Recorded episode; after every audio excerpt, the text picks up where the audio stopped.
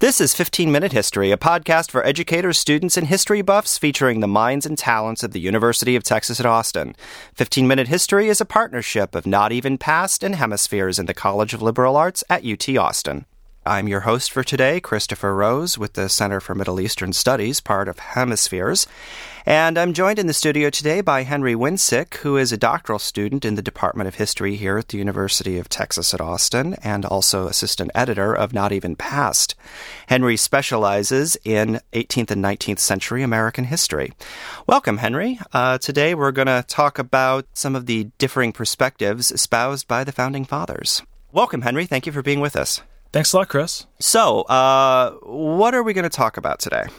Uh, I think that there's a tendency to focus on the more, the better known founding fathers, Washington, Jefferson, Madison, and they're very important, there's no question, but I think that there are actually a wider variety of people who contributed a great deal to the revolution, who can also teach us a lot about the sort of diverse economic, religious, ideological uh, concerns that went into uh, 1776 and the um, our independence with Britain. Awesome. So, uh, who are we going to talk about first?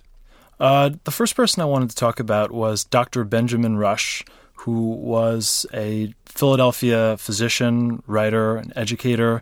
He uh, signed the Declaration of Independence. He was a member of the first Continental Congress. He's also uh, well known for, at the end of uh, John Adams' life, reconciling him with Thomas Jefferson. But he's also kind of a, a unique figure. Uh, in, in contrast to some of the other founding fathers that we are familiar with, he had kind of his own concerns. Uh, notably, he was a very strong opponent of slavery, and he was a strong opponent of capital punishment. Interesting. Um, he uh, was a firm believer in Enlightenment principles, which lo- loosely defined means that you are you believe that humans are naturally inclined towards liberty and that tyranny is an unnatural circumstance. And he believed that both capital punishment and slavery were institutions of tyranny. Um, there's a bit of hypocrisy on his part, though, because in 1776 he did buy a slave in Philadelphia, um, only three years after he wrote Address to the People of the United States, which was a pamphlet attacking the slave trade and slavery as incompatible with liberty in uh, the United States. Abolitionism isn't one of those things that we tend to think of for Revolution War era, but um, so I guess I'm wondering uh, were there other prominent abolitionists involved? Yes, um, another figure in the Revolution, Charles Carroll, who was a very wealthy planter from Maryland, had a kind of a unique take on abolitionism. As for a little background on him, he was also a delegate to the Continental Congress on behalf of Maryland. He eventually became a senator for Maryland, also signed the uh, Declaration of Independence. And uh, he was also um, he believed in the gradual emancipation of slavery. He in the he introduced a, a bill in Maryland that would gradually emancipate slaves. Uh, it didn't pass, but even though he was a tobacco farmer and owned slaves himself, he believed that slavery should be gradually um, dissolved within the new republic. Um, again, like Rush, there's maybe a bit of hypocrisy here. He never freed his own slaves, of which he had many, many more than Rush. Uh, so I think here this shows kind of not only uh, the distinct views of abolitionism, but also the distinct regional and economic views. In contrast to Rush, who was in kind of an urban northeastern environment in which slavery was not as prevalent, Carroll was in a region which pe- uh, farmers were heavily invested in slavery and heavily dependent on it. One imagines that Carroll was probably not the most popular person at the city hall meetings because of his abolitionist views. Do we have any idea what may have informed him to think differently than perhaps some of his neighbors and, and uh, co businessmen? One possible uh, answer to that question is his religion. He was uh, a Catholic which was very unique in that time in American history. Catholics were generally viewed by the Protestant majority as being very suspicious, as being uh, kind of beholden to the Pope, and they believed that they that Catholics couldn't make good Republicans because they would be uh, so dependent on the authority of the Pope rather than a, a democratically elected government. Which um, which brings up kind of an interesting uh, subtopic to what we're discussing here is religion. Um, it, it's not discussed a whole lot, I think, in the uh, in our narrative of the revolution. But there was a variety of religious, mostly Christian beliefs among people who supported the revolution. Um, Carroll was a Catholic, um, uh, but John Witherspoon, who was um, the president of the College of New Jersey, which is now Princeton University, uh, is another individual for whom religion played a big role in his revolutionary ideas.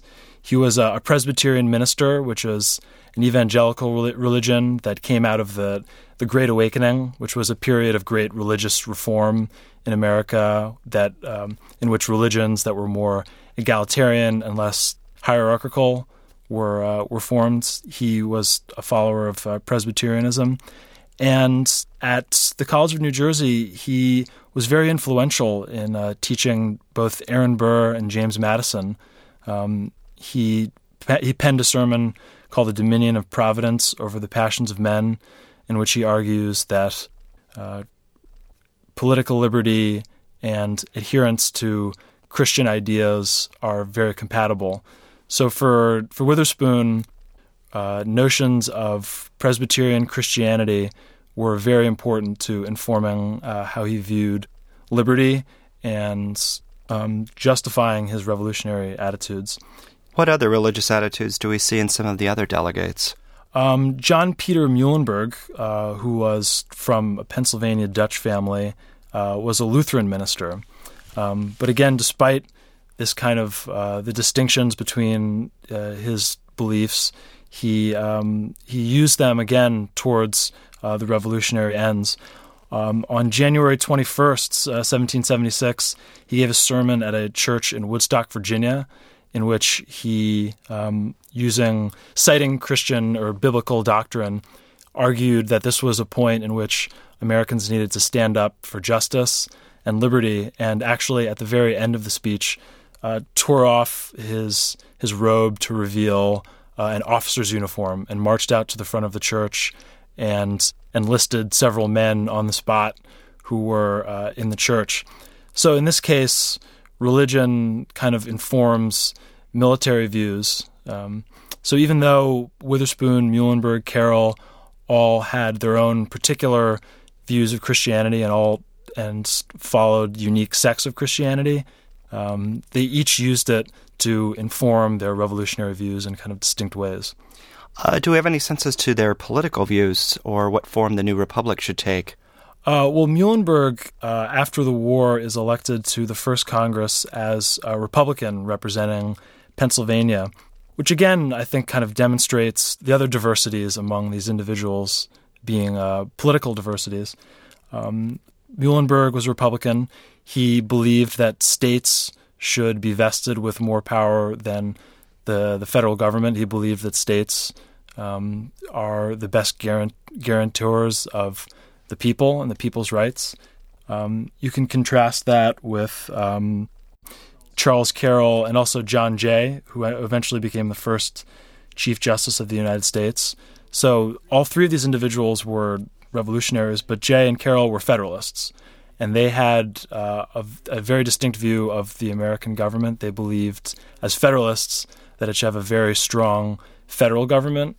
They distrusted states' power, and they believed that ordinary citizens should be managed uh, within a hierarchical government uh, and be governed by their betters, really, for lack of a better word.